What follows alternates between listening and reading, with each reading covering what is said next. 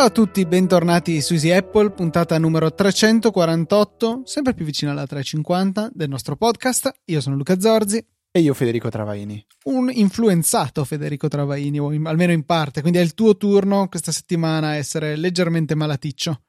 Sì, più che malaticcio, penso che questa possa essere la mia ultima puntata, quindi volevo salutare tutti gli ascoltatori, è stato un percorso, no, a parte gli scherzi, credevo veramente di morire nella giornata di ieri, però sono qua a raccontarvelo. Quindi, tra l'altro, oggi è lunedì 19 febbraio, diciamo, intanto lo ricordiamo perché, eh, visti gli ultimi recenti eh, cambi organizzativi, abbiamo praticamente anticipato la registrazione al lunedì, mentre prima registravamo praticamente eh, poche ore prima della, della pubblicazione della puntata. Oggi è da, è da un po', che, po', di puntate che risiamo con parecchio anticipo, questo ve l'avevamo già accennato, sta continuando questo, questo trend che sembra piacerci Luca e quindi finché ci piace lo portiamo avanti. Esatto. Fede, e cos'altro ci piace, Luca? I sondaggi. Eh, abbiamo degli ascoltatori intrepidi. Questo è quello che emerge dal sondaggio della settimana scorsa.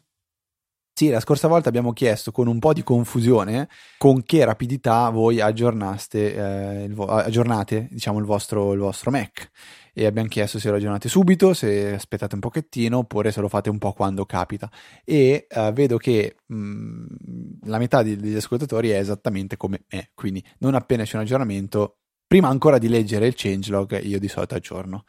Ehm, Lo fai anche per le major release oppure su quelle sei un po' più sì, cauto? Cioè, cioè io a me piace vedere le cose che si aggiornano, che cambiano, che diventano nuove, che non funzionano più, che, che ti si rompono i workflow. Che, cioè a me quelle robe gli piacciono, capito? Ti danno, ti fanno sentire bello, bello attivo, bello vivo. E quindi niente, il 50 e passa per cento di, di voi appena esce un aggiornamento, bam, installa. Quindi uh, sono felice di avervi nella mia stessa barca. Eh, l'altra metà diciamo che è equamente divisa più o meno tra chi aspetta qualche giorno e chi aspetta un pochettino di più. Um, Luca, tu ti collochi tra quelli che non hanno fretta? Mm, dipende, almeno qualche giorno lo aspetto per le major release e per le, i point update invece come si chiamano, quelli aggiornamenti minori che vengono fatti di tanto in tanto, su quelli sono molto rapido, appena li vedo eh, aggiorno. Eh, mentre invece appunto per il passaggio da una versione principale, ad esempio da Sierra a High Sierra, aspetto abbastanza, quest'anno penso di aver aspettato un paio di mesi addirittura eh, soprattutto se non c'è, perché di solito sono abbastanza informato su cosa c'è di nuovo e se non c'è nulla che mi interessi, allora me la prendo ancora più con comodo, anche perché come immagino vi siate resi conto anche voi, generalmente eh, i c'è una curva che sempre che si ripete nel tempo. All'inizio c'è qualche problemino e poi viene risolto eh, andando avanti con il ciclo vitale di ciascuna release. Quindi a volte andare ad abbandonare la stabilità della versione precedente per non avere poi magari grandi vantaggi, come nel caso di ICR di quest'anno, allora preferisco prendermela comoda. Luca, il prossimo sondaggio invece è un sondaggio a cui non puoi rispondere ti senti tagliato fuori. Finalmente abbiamo deciso di eh, questo, questa, prendere questa posizione molto, molto fair e dire Luca, fatti da parte, ora il sondaggio ce lo facciamo noi, ascoltatori eletti, con un iPhone 10. Perché? Guidando ieri ho, mi è sorta questa bella domanda, ma gli animoji, ma che, che tanto erano uh, stati, diciamo, evidenziati da Federighi durante la presentazione con il giochetto dove anche Tim Cook con, la fa- con, la, con l'animoji dell'alieno ha partecipato a questa presentazione molto colorita. Eh, io mi rendo conto che gli animoji li ho usati penso due volte nello stesso giorno, probabilmente mezz'ora dopo che avevo preso l'iPhone 10.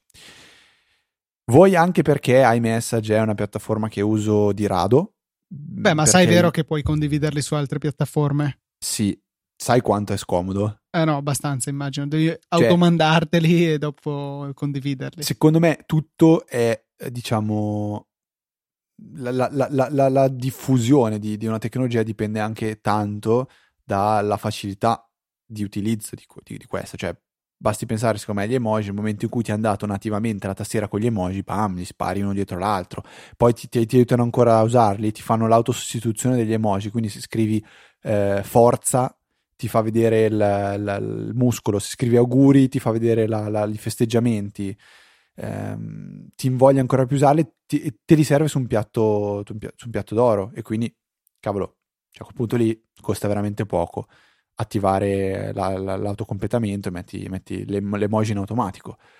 Quando devi andare in un'altra applicazione per registrare l'emoji, poi esportarlo e mandarlo in un'altra applicazione, cioè diventa un po', un po' complesso secondo me.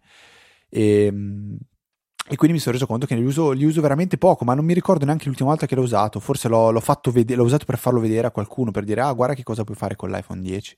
Questa cosa molto, molto bella, ma che non uso. Allora, volevo chiedere proprio questo, ma voi che avete un iPhone 10, gli animoji li usate o non li usate? Per me usarlo vuol dire che una volta o due alla settimana lo usate.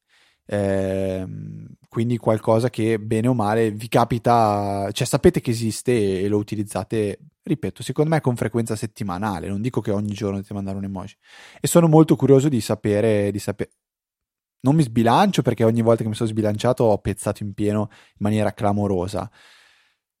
Però la domanda, ehm, diciamo, mi incuriosisce parecchio. Luca, tu no. Animoji li hai mai usati? Eh, ah, no, beh, ho capito, cioè, avrai qualche amico simpatico oltre me con un iPhone 10. Qualche rara volta me ne è arrivato qualcuno, ma sì, abbastanza di rado. E volevo, Fede, segnalare una cosa a te e ai nostri ascoltatori. Se avete un Mac, potete utilizzare Xcode, che è gratuito. Adesso non c'è bisogno de- di pagare eh, l'abbonamento annuale per potersi mettere applicazioni sul proprio iPhone. E potete installarvi Animoji Studio. Eh, c'è su GitHub da scaricare, da aprire il progetto e premere play sul vostro iPhone, insomma non è nulla di difficile. E in questo modo avrete accesso a questa applicazione che non è disponibile su App Store perché utilizza API private di Apple. Per utilizzare il framework Avatar Kit sarebbe a dire quello che eh, genera le, emo- le animoji. Quindi potete eh, registrarvi senza limiti di durata e condividere molto più facilmente i video. Magari questo Fede potrebbe aiutare anche te a utilizzarlo un pochino di più Benissimo. Assolutamente no. Assolutamente no, Luca. Non, eh, non lo so, non, ehm, devo, devo, essere sincero, anche le poche volte che l'ho usato non, eh, non, non, è che ha funzionato così bene, bene, bene, bene, bene. Sembrava molto più divertente dal video di presentazione. E l'altra cosa che mi ha stupito è che non funziona al buio. Io pensavo sfruttasse, diciamo, i sensori del, del Face ID. Sì, li usa, però usa Invece sia usa quelli tra... che la eh. telecamera. Eh, esatto, quindi al buio non, cioè, ci deve essere una bella illuminazione, devi guardare lo schermo in una certa maniera, devi, cioè, ci sono n cose che devi fare per farlo funzionare bene. Uh, forse questo è anche complice del fatto che la sua diffusione non sia mh, mm, così come me, me, l'aspettavo. E ecco, una cosa è sicura, non ho mai ricevuto un animoji, a parte forse il primo giorno che ne ho mandato uno a mio papà e mio papà mi ha risposto con un animoji, però da quel giorno in poi mai ricevuto uno. E, ehm, Luca, andando avanti, invece ci tengo a sottolineare che ho fatto i compiti. Cosa hai fatto, Fede? Ah, eh, forse non hai visto. Ho fatto un cambio di scaletta in, in tempo reale. La scorsa volta mi avevi detto. Ah, giusto, che, sì, sì, sì, è vero, eh, vero. Che avrei perso il mio posto di lavoro su Easy Apple. Che LinkedIn ogni anno mi, eh, mi, mi, mi, ricorda che ho un anniversario in più di lavoro come podcaster at Easy Apple mi avevi chiesto di realizzare, andare a recuperare tutte le icone eh, che hanno, diciamo, svolto la funzione di logo del nostro podcast e di incorniciarla all'interno di un post nel nostro blog che se non lo sapevate esiste un blog di Easy Podcast, trovate su, sul sito di easypodcast.it in alto c'è la sezione blog eh, e ho diciamo recuperato queste icone e le ho provate a raccontare proprio con due righe perché non mi interessa tanto eh, approfondire la parte da parte diciamo di, di, di, di, sviluppo quanto più dare importanza al logo in sé. E si parte dal primo logo che Luca io onestamente non ricordavo, penso sia durato tre giorni, tre puntate. Sì, molto poco, molto molto poco. Avevo imparato, come potete ben notare se, guard- se avete guardato il logo, avevo imparato a usare quel, quel, quell'effetto di Photoshop per far sì che con le ombre le, le scritte sembrassero uh, incassate dentro, dentro, un foglio e quindi ho creato il logo di Easy Apple. e poi piano piano... Qual è il tuo preferito, Luca? Eh, direi l'ultimo. Davvero? Sì. Allora, a me l'ultimo piace perché è quello più fu- futuristico, è più, più, moderno, più di tutti, però io devo ammettere che quello uh, che aveva fatto Giacomo Melzi è, ha, ha del, del, del, qualcosa di carino, mi, mi rimanda indietro allo scheomorfismo, quindi questa mm, non è una teoria, ma è una corrente di, oh, di, di, di, una corrente artistica, quasi direi, non lo so, Uh, no, in realtà non è artistica perché riguarda le interfacce grafiche dove si cercava di riprodurre in, uh, in, diciamo, in digitale elementi che ricordano il mondo reale per uh, poterne spiegare più semplici- sem- semplicemente il funzionamento. Quindi, se devo fare un'applicazione per, ehm, per prendere le note, se io la di- disegno l'interfaccia grafica come un blocco note, distinto quando apro l'applicazione, mi rendo conto che essendo un blocco note servirà per scrivere delle note. Questo è cioè, il concetto che sta dietro lo scheomorfismo. E mi, mi piace molto quel logo. Mi piace molto la, la, mela, la mela così colorata, vabbè, però sì, eh, l'ultimo è decisamente quello più, più figo. Si può dire figo su Easy Apple, Luca? Assolutamente, certo. Tu, tu dici figo o fico?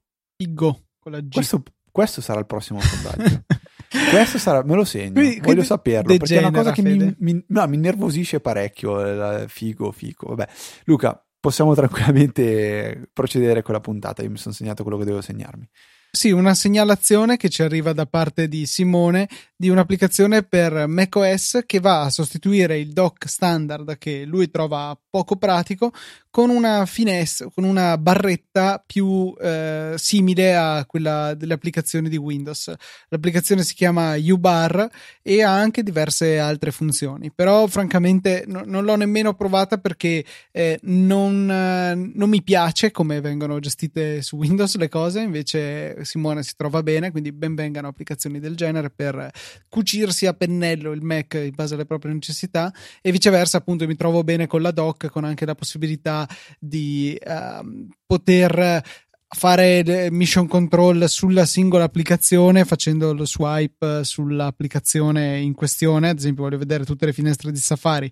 Metto il mouse sulla finestra di Safari in giù con tre dita sul trackpad e le vedo tutte, quindi un modo di gestione delle finestre più visuale che, con il quale mi trovo benissimo. Poi io in generale utilizzo tantissimo Mission Control anche con tutte le finestre e quindi non sento la necessità di applicazioni come UBAR, ma comunque un concetto interessante che magari può fare al caso vostro qualora abbiate bisogno di un'applicazione simile. Quindi grazie Simone per la segnalazione e a questo punto, eh, visto che stiamo parlando di segnalazioni, mi aggancio anche con una segnalazione che arriva da Mauro, mio collega e amico, che eh, ci segnala un articolo su Wired che a sua volta segnala un servizio che si chiama Nelson, se non sbaglio, che eh, va a generare delle playlist automatiche su Spotify sulla base di vostre indicazioni. Prima di tutto scegliete dei generi fino a 5, dopodiché avrete una decina circa di ehm, cursori con il quale andare a indicare le caratteristiche della vostra canzone.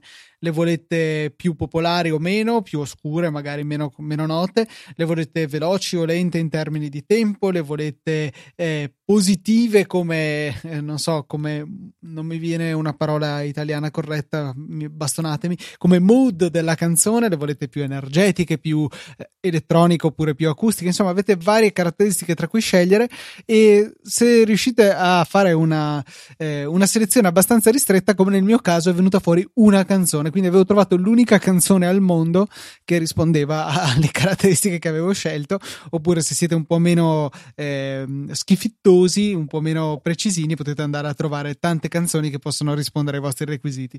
Molto carino, eh, l'ho cominciato a usare, qualche canzone l'ho trovata, eh, altre erano discutibili, o meglio, magari rispondevano anche ai parametri, ma non mi piacevano, alla fine la musica è una questione soggettiva, però interessante come metodo di scoperta, eh, una, una web app come eh, Nelson, appunto è stata molto simpatica, una bella scoperta. Grazie Mauro e la, la, lasciamo nelle note della puntata così potrete giocarci anche voi. Sì, purtroppo non potrete andare a vedere il sito di Nelson eh, senza prima aver fatto il diciamo, login con Spotify, o meglio questo è quello che non riesco a fare.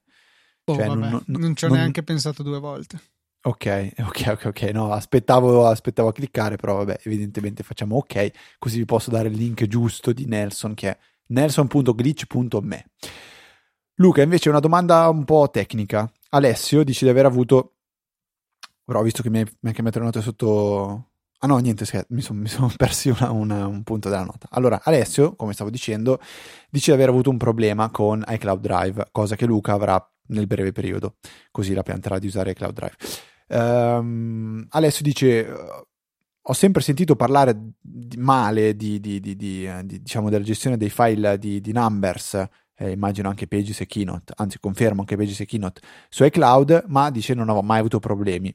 Invece mi è capitato di, di aver perso dei dati. Fortunatamente, dice, ho eh, rimediato perché avevo fatto delle copie da Number a Excel salvandole in Dropbox però diciamo non è una situazione esattamente delle migliori. Quindi come posso fare, chiede Alessio, per ottenere una copia eh, aggiornabile automaticamente ogni qualvolta metto dati su un'applicazione del tipo Numbers, Pages o Excel senza dover riprendere le copie e salvare in automatico? Quindi come posso automatizzare una sorta di copia di backup dei file che ho su iCloud Drive su Dropbox? Punto di domanda.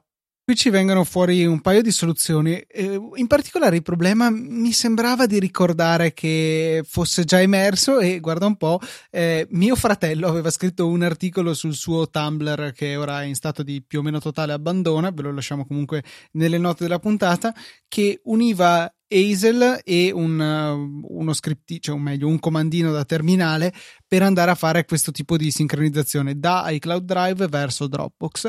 E, um, nel frattempo Hazel se n'è uscito anche con una funzionalità nativa per fare esattamente questo e nel sito ufficiale, nella guida è descritto come fare. Vi lascio entrambi i link nelle note della puntata. Comunque ancora una volta ci viene in soccorso Hazel, questo bellissimo programma che permette di fare cose sui file quando vengono aggiornati, aggiunti, spostati. Insomma, è un coltellino svizzero per la gestione dei file su Mac e lo trovo francamente indispensabile per il mio utilizzo. Ho decine di regole, eh, molte delle quali lavorano, ormai sono lì, non ho bisogno di toccarle, loro lavorano e le cose funzionano senza che io ci pensi.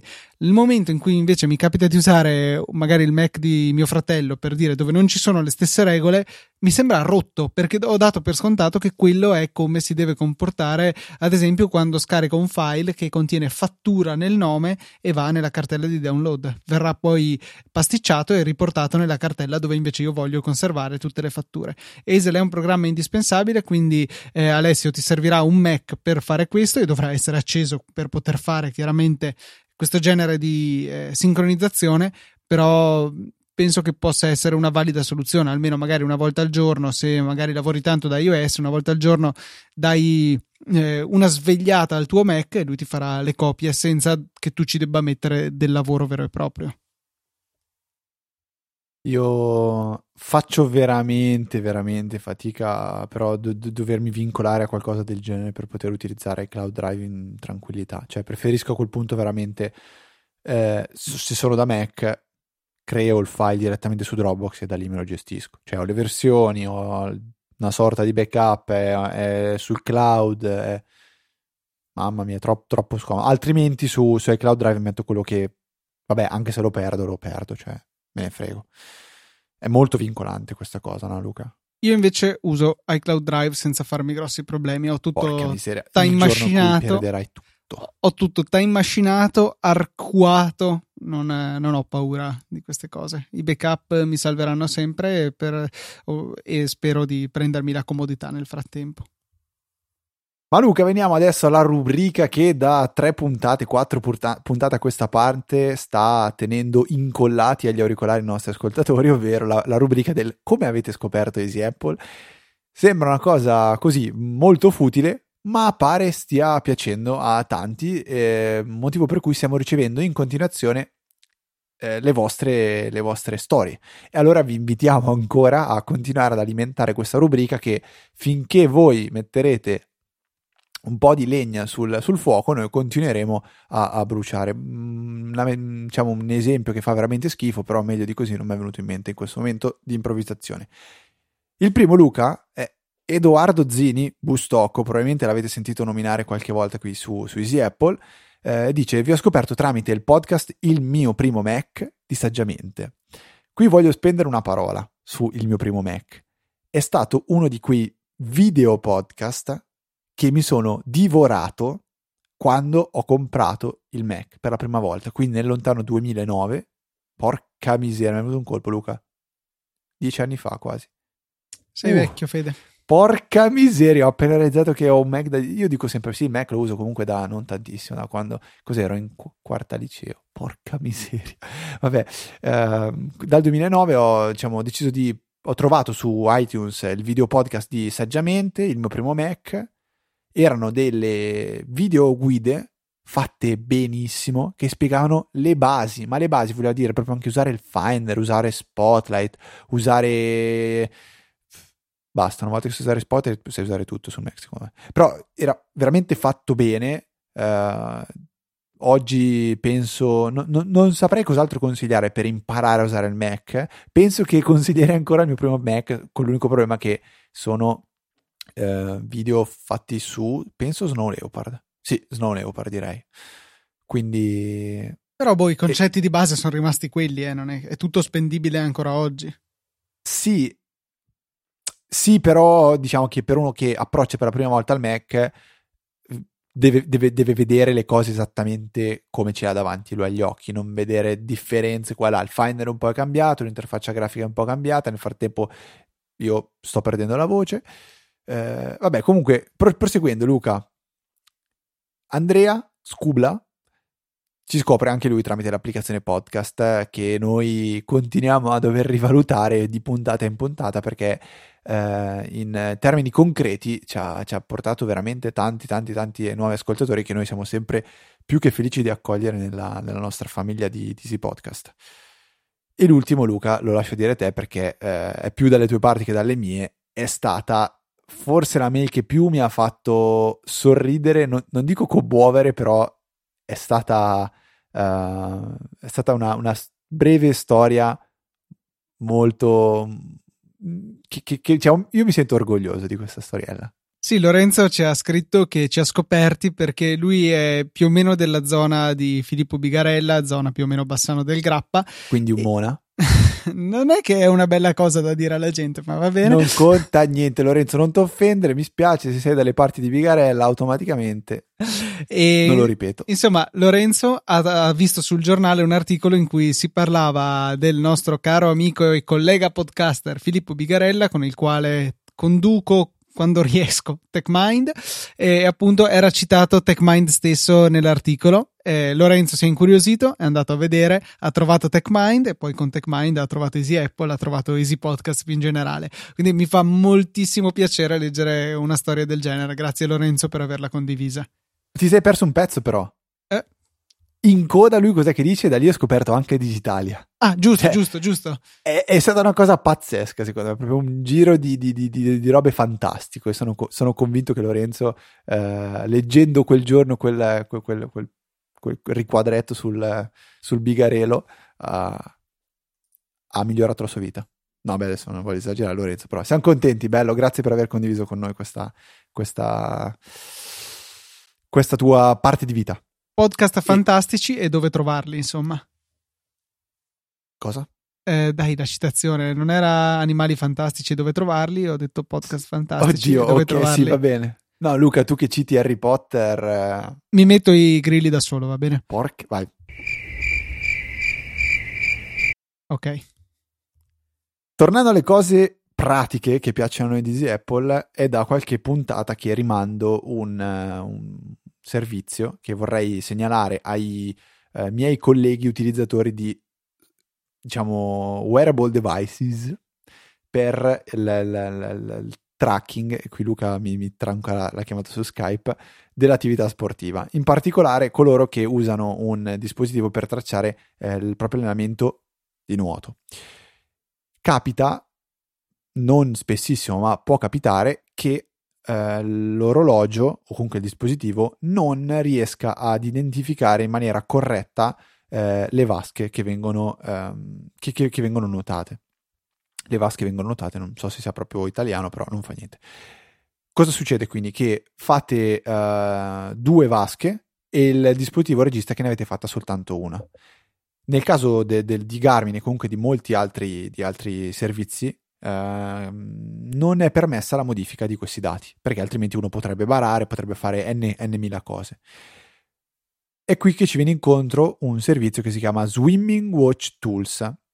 È un servizio online che vi permette di andare a caricare uno di questi vostri allenamenti, che quindi in precedenza dovete aver scaricato dal sito di Garmin, eh, Strava o qualsiasi altra roba, voi lo scaricate, lo importate, lo caricate su Swimming Watch Tools. A questo punto vi verrà mostrata l'analisi dei dati e potrete andare a individuare la sessione che ha eh, l'errore, quindi quella sessione che risulta una vasca, ma in realtà voi ne avete percorse due.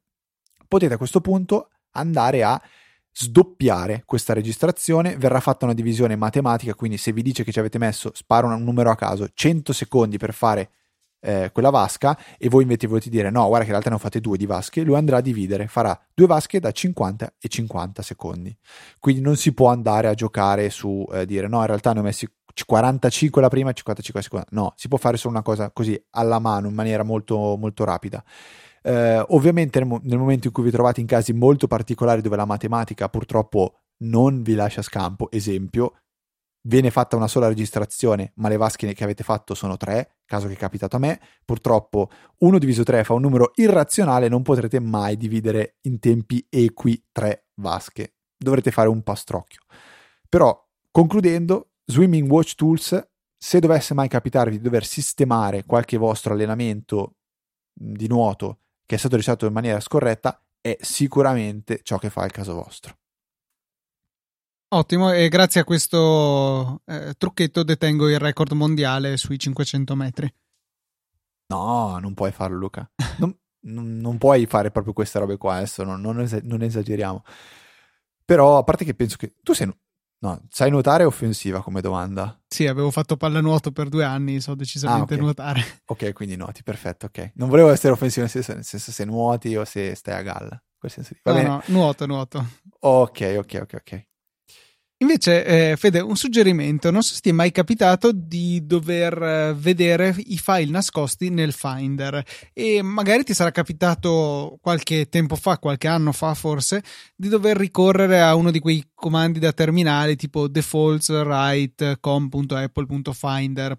non so che cosa, eccetera, eccetera, per andare a modificare un un'impostazione nascosta del Finder e quindi decidere di mostrare questi file che normalmente sono nascosti. Sì, la cosa che capita più spesso è quello di mostrare la, la cartella library, secondo me. Boh, quello in realtà è ancora più semplice perché basta premere su Go lo o, so, o Lo so, però lo so, dai, non rendere le cose... Però quella è la cosa più frequente, secondo me, dover vedere quella cartella che è nascosta ai default, che si può spuntare e rendere visibile. Però è un file nascosto, quindi Vero, Passamela. funziona, funziona anche quello. E, ehm, e potete appunto andare a, eh, a mostrarli e nasconderli in maniera molto più semplice. Command Shift. Punto. Questa è la scorciatoia da utilizzare per eh, commutare tra le due modalità, file nascosti visibili oppure file nascosti nascosti. Eh, molto molto comodo, ho trovato su Twitter questo suggerimento da parte di tale Dave Mark, è molto comodo, insomma l'ho messo dentro nel, in quella sezione del mio cervello atta a ricordare le scorciatoie da tastiera. Ok Luke, ora un argomento uh, abbastanza filosofico direi e futuristico allo stesso tempo perché ci proviamo un attimo a proiettare in quello che sarà eh, l'argomento caldo da circa metà di, di, dell'estate in poi. Quando è che di so- No, forse ancora prima. Quando è che fanno il keynote? Giugno? Prima dell'estate, a fine primavera, Giu- perché appunto i primi di giugno ci sarà la WWDC. Hai ragione, no, esatto, esatto. Stavo pensando a settembre, però di solito è quando mettevano in vendita gli iPhone anni fa. Mamma mia, si invecchia. Allora, Tuttora comunque. Beh, li mettono anche, hanno provato a metterli in vendita anche a ottobre. Mm, sì, l'iPhone 10, ma gli altri sono usciti a settembre. Ok, ma tipo l'iPhone 4, guarda che usciva ad agosto. Eh. No, è uscito a giugno. No, l'iPhone 4? sì, sì. È uscito, dovrebbe essere uscito a giugno e era stato. Ma io mi ricordo che Penso Italia... l'unico. Cioè, dal Ma no, aspetta, 4S. aspetta. L'iPhone 4 in, in Italia è uscito a giugno? 4 Italia. Secondo me è uscito fine luglio, fine luglio, sì, fine luglio. Perché io mi ricordo che ad agosto impazzivo per andare a cercarlo. E c'era, c'era quella mezza truffa dove la Vodafone, la team, gli operatori... 30 luglio in Italia, Vedi, 24 eh, giugno negli agosto. Stati Uniti. Eh, agosto praticamente, dai. Boh, sì, diciamo che là eravamo particolarmente in ritardo rispetto agli altri. Sì, ma me lo ricordo perché gli operatori volevano venderlo solo tramite contratto, ma non potevano. E allora io tipo mi ero fatto amico mm, della Vodafone, eh, spacciandomi per uno che andava in giro a denunciare, segnalare perché aveva conoscenza in Vodafone. E allora lui magicamente... Tra virgolette, stato- fatto amico. Cioè. No, nel senso che entravo e dicevo, eh, cavolo, cerco l'iPhone, lo voglio, fa, sì, sì, te lo prenoto, bla bla. E poi parlando ho iniziato a dire, ma sì, poi ho sentito dire che eh, spesso fanno, fanno certi operatori, certi, certi, diciamo, certi rivenditori Vodafone fanno i furbi e li vendono soltanto tramite, tramite contratto, ma io ho parlato con un mio amico responsabile in Vodafone, mi ha detto di segnalare quelli che fanno così, che gli manda a fare dei controlli balle varie. E allora sto qua magicamente era lui che mi chiamava quando aveva gli iPhone da darmi e è stato, vabbè, fantastico. È bello intanto spacciarsi per chi non si è. Eh, hai Come- esordito con lei non sa chi sono io. No, aspetta, scusami, questa è la esperimento sociale Easy Apple di questa settimana. Se vi chiama qualcuno per vendervi qualcosa, voi rispondete semplicemente che lavorate per la concorrenza. Appenderanno loro. È una cosa fantastica. Non so perché, ma funziona 100% di eh, success rate. Proverò la prossima volta. Oggi mi hanno chiamato a propormi servizi finanziari e però eh, ho voluto rispondere lo stesso, malgrado eh, co- come, lo chie- come si chiama l'applicazione che uso? Truecaller probabilmente. Ah, True, cerchiamo sul mio iPhone, esatto, Truecaller mi aveva correttamente segnalato che si trattava di uno spammer, eh, oddio non che fosse poi difficile capirlo visto che era un numero inglese oltretutto, però ho voluto rispondere lo stesso perché in quel momento avevo modo di farlo e ho mandato a quel paese colui che mi ha chiamato, o meglio, gli ho detto di non chiamarmi più semplicemente. E appunto Truecaller molto efficace. Chiusa parentesi. Ma torniamo alla discussione perché abbiamo citato che se ne parlerà, non se ne parlerà, quando se ne parlerà, ma di che cosa?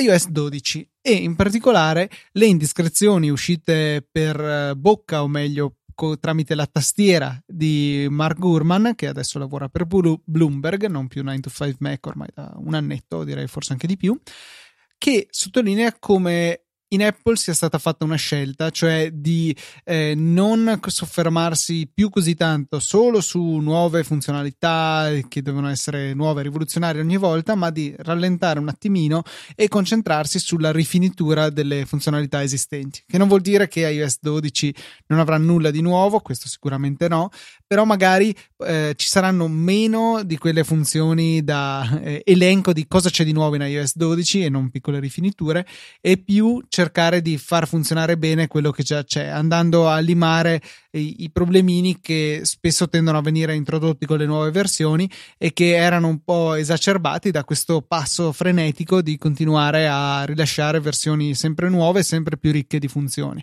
Già iOS 11 non è che sia stato ricchissimo di funzioni e ha avuto molti problemi. Se fosse con iOS 12 finalmente la volta che si rallenta e proprio dichiaratamente ci si va a concentrare sul rifinire eh, le funzionalità che già abbiamo, assicurarci che tutto funzioni per bene, secondo me sarebbe già un bel passo avanti. Allora Luca, su questo argomento io mm, penso che sarei molto noioso perché allora, innanzitutto ci tengo a sottolineare che io sono uh, approdato su piattaforma Apple Macintosh, diciamo, con Snow Leopard. Quindi il bello di Snow Leopard non l'ho veramente vissuto, perché immagino la cosa interessante di Snow Leopard eh, è stata il passaggio tra Leopard e Snow Leopard, quindi poter apprezzare tutte quelle migliorie, tutti quei quelle raffinamenti. Non so, ah, è italiano raffinamenti, Luca? Sì. Bah, forse. Può essere che ci sono stati e quindi me lo sono un pochettino perso. Lo stesso tentativo era stato fatto con eh, Mountain Lion, ma non è che mi ha lasciato gra- grandissimi ricordi. Eh, oggi, sinceramente, io faccio fatica a, sen- a pensare che iOS, iOS abbia bisogno di un qualcosa che eh, sia finalizzato soltanto a sistemarlo perché non vedo grossi problemi, grosse imperfezioni, grosse, eh? parlo di grosse imperfezioni. Mm, mi sento di dire che vorrei essere boh, stupito magari ancora un, un po'. Eh, 50 e 50, cioè 50 Snow e 50 Lion. Guarda, eh, io invece proprio questo che hai detto è vero, non ci sono grossi problemi, non più ci sono stati, eh, però ci sono magari tante piccole cosine che ti fanno storcere il naso e manca un po' quella sensazione di totale rifinitura. Ad esempio, non sono ancora arrivati a riuscire a risolvere il problema, eh, risolvere completamente il problema per il quale gli iMessage ogni tanto appaiono in disordine. Cioè, ma è possibile che l'ordine cronologico sia eh, una cosa che possa causare problemi? Cioè, mi sembra v- veramente banale. Porca miseria, abbiamo un, sensore di, a scansione tridimensionale davanti allo schermo che crea una mappa di punti della nostra faccia e non sappiamo mettere in ordine quando sono arrivati o partiti dei messaggi. Cioè, questo mi pare assolutamente ben al di là del limite del ridicolo. E come questa ce ne sono altre di situazioni in, in cui vorrei che il sistema fosse ancora più ben rifinito. E quindi francamente se si dovesse spostare come per il sistema per la creazione delle playlist su Spotify un cursore tra un'estremità che è tutte le novità del mondo, ma magari con diversi problemi e nessuna novità è tutto ben rifinito, io penso che lo sposterei al 70% a favore di un sistema ben rifinito, con un po' di spazio per le novità, ma principalmente vorrei rifinitura. Chiaro che la rifinitura non fa vendere i dispositivi, magari lo fanno vendere gli animoji, però io continuo a sentire questo bisogno. Non ci sono eh, bug eclatanti che creano problemi insuperabili, però ci sono tante cosette che mi piacerebbe vedere oliate e sistemate per bene. Ma io sono più a proprio della...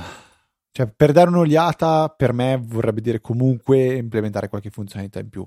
So, so, so, soprattutto, ho tirato una... ero un po' incartato, soprattutto eh, per tutto ciò che riguarda il background perché ci sono ancora cose uh, che mi lasciano un po' perplesso. Esempio, applicazioni che vorrei potessero girare in background quando banalmente si agganciano una maledetta rete wifi con un nome deter- preciso. Cioè, la rete, l'iPhone non ci credo che non sa qua- dov'è casa mia. Cioè, lo sa, punto. Anche se non gliel'ho detto, lo sa. Sa qual è la rete wifi di casa mia, sa dov'è la geolocalizzazione di casa mia, sa n cose. Possibile che io se non attivo la localizzazione all'applicazione di Dropbox, non posso usare Dropbox eh, Camera Upload in background quando entro in casa e l'iPhone è a caricare? Cioè, viviamo nell'era in cui il deep learning sta facendola da padrone e l'iPhone mi fai credere che non sa quando è a casa mia? Insomma, io faccio molta fatica a crederci e mi spiace che tu non dia questa possibilità agli sviluppatori di rendere le, le proprie applicazioni ancora migliori. Questo mi piacerebbe. Cioè, vabbè, questa è un po' la mia, la mia linea di pensiero. Ci sta, Fede. Mm, sono necessità a volte contrastanti perché comunque la coperta è corta, ci sono un tot di ingegneri che lavorano ad Apple e un tot di tempo che possono dedicare a fare qualunque cosa. Puoi scegliere come spendere questo tempo, ma non puoi creare più tempo se non riesci ad assumere ancora più persone di talento, ma non è facile arrivare oltre un certo numero.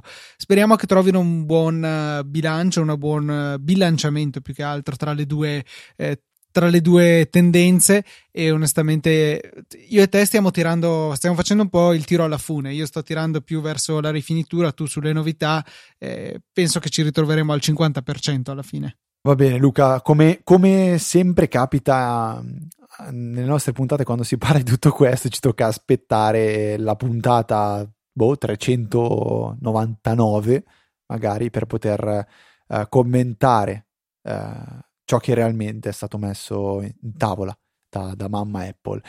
E Luca, uh, concluderei la puntata con, se sei d'accordo, con una, un trittico di bookmarklet, quindi delle sorte di estensioni per Safari che mi hai raccontato prima in, in prepuntata e che mi hanno fatto dire porca miseria, queste cose sono quelle che hanno fatto nascere Easy Apple, quelle, quei trucchetti, quelle, quelle cose nascoste che quando vai a scovare condividi con eh, gli ascoltatori, con me in primis con tutti quelli che ogni venerdì alle 17 scaricano la puntata e ci ascoltano, ti fa dire questo è Easy Apple. Easy Apple è appunto dare dei suggerimenti utili. Nella puntata di oggi parleremo di eh, come fare ad andare eh, a sbloccare alcune funzionalità del riproduttore video che eh, è incluso in iOS, ma a volte, per scelta di chi sviluppa i siti web, alcune funzionalità se le vede inibite. Ad esempio, stiamo parlando della possibilità di mettere a pieno schermo un video. Alcune applicazioni, alcuni siti web tipo YouTube da web, su iOS in particolare, non vanno veramente a pieno schermo, si bloccano lì, riempiono la finestra di Safari ma non vanno a pieno schermo, è una cosa che mi urta assai. Oppure alcuni disabilitano il picture in picture, ancora una volta YouTube sto guardando te. Ehm, o comunque c'è anche un'altra funzionalità che è utile, è presente nel player ma non spesso è disponibile, cioè la possibilità di riprodurre a velocità maggiore il video per eh, sbrigarsela più in fretta. Ci sono questi tre bookmarklet che consentono di fare proprio questo. Funzionano su Safari, non so se funzionino su Chrome, può essere, però si, riferiscono specificamente a WebKit nelle loro funzionalità e Chrome adesso è, basato ormai da tre anni, quattro anni, forse anche di più, da Blink, che è nato da un fork, da una costola di eh, WebKit come motore di riproduzione del, del rendering più che altro delle pagine web. Quindi non ho provato, devo ammetterlo. Però su Safari funzionano, funzionano su iOS, funzionano su macOS, quindi già qui abbiamo coperto eh, tutte le mie necessità. Ad ogni modo, Cos'è un bookmarklet? Un bookmarklet di fatto è quello che sembra essere un segnalibro come un altro, un preferito come un altro, ma che in realtà è un piccolo codicino JavaScript che fa cose. In questo caso, appunto, eh, mette a pieno schermo il video, vi permette di fare il picture in picture oppure vi permette di accelerare la riproduzione o tornare alla velocità normale. Come si installa? Eh, beh, non è proprio super super semplice perché dovete andare sulla pagina che trovate linkata nelle note di questa puntata e poi andare a, ehm, a selezionare il bookmarklet in questione, copiarvelo, aggiungere ai preferiti una pagina qualsiasi, giusto per creare una nuova voce nel vostro menu, andare nella gestione dei preferiti, eh, su Safari è, è, molto più semplice su Mac, o meglio che su iOS, su iOS non so nemmeno come si faccia, e appunto modificate i vostri preferiti con Command Option B, trovate quello che vi interessa, tasto destro, modifica indirizzo. E lì dentro al posto dell'indirizzo della pagina andate a incollare la, quello che avete appena copiato dalla pagina che trovate linkata nelle note di questa puntata. Così facendo vi create il vostro bel bottoncino, io li ho raccolti in una cartellina che ho chiamato video che contiene appunto le tre funzioni che vi ho elencato prima e cliccando su ciascuna di quelle si applica alla pagina corrente la funzionalità descritta schermo intero, avanti veloce o picture in picture. Estremamente comodo, un po' scomodo la impostazione iniziale, ma dopo è molto pratico da utilizzare e con uh, iCloud si sincronizzano su tutti i vostri dispositivi. Quindi la fatica la fate una volta su Mac e poi vi trovate fatto tutto quanto sugli altri vostri device. E come dicevo prima, questi sono proprio quei piccoli trucchetti che hanno fatto nascere Easy Apple. Uh, forse perché all'università ci sentiamo spesso chiedere come fare questo, come fare quell'altro, oh ma che figata, come fai a fare quella roba lì? E allora noi spieghiamo e abbiamo detto, ma dai, raccontiamolo anche un po' a altri che potrebbero essere interessati.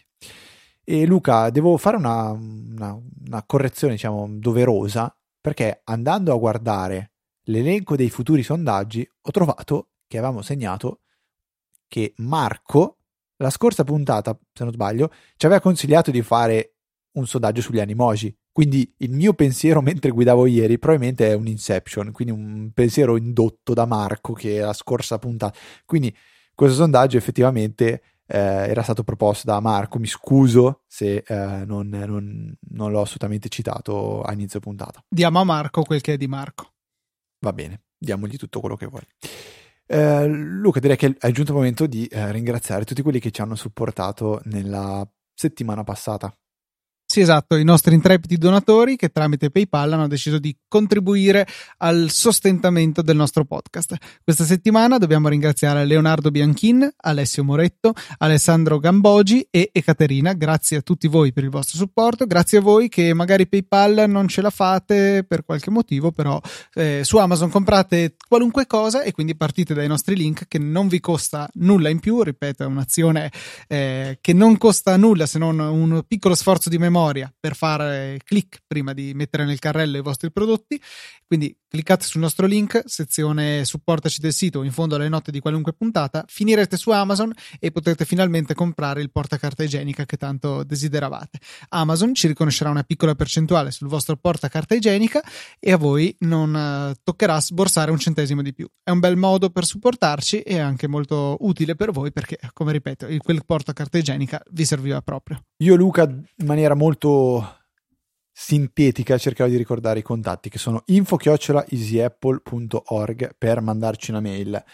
T.me slash easyapple è il canale di Telegram. Se ci, avete, eh, segu- se ci seguite già avete ricevuto il post della, uh, dell'evoluzione dei loghi di Easy Apple in anteprima. Potete seguirci su Twitter all'account easy underscore apple e trovare anche me e Luca con i nostri account privati eh, che sono Luca TNT ed F Trava. Vi ricordo che trovate quest- tutto questo elenco di eh, contatti semplicemente visitando l'URL easyapple.org che vi rindirizzerà alla pagina di Easy Podcast del nostro show Easy Apple. Direi che per questa 340esima puntata è veramente tutto. Un saluto da Federico. Un saluto da Luca. E noi ci sentiamo la settimana prossima con una nuova puntata di Easy Apple.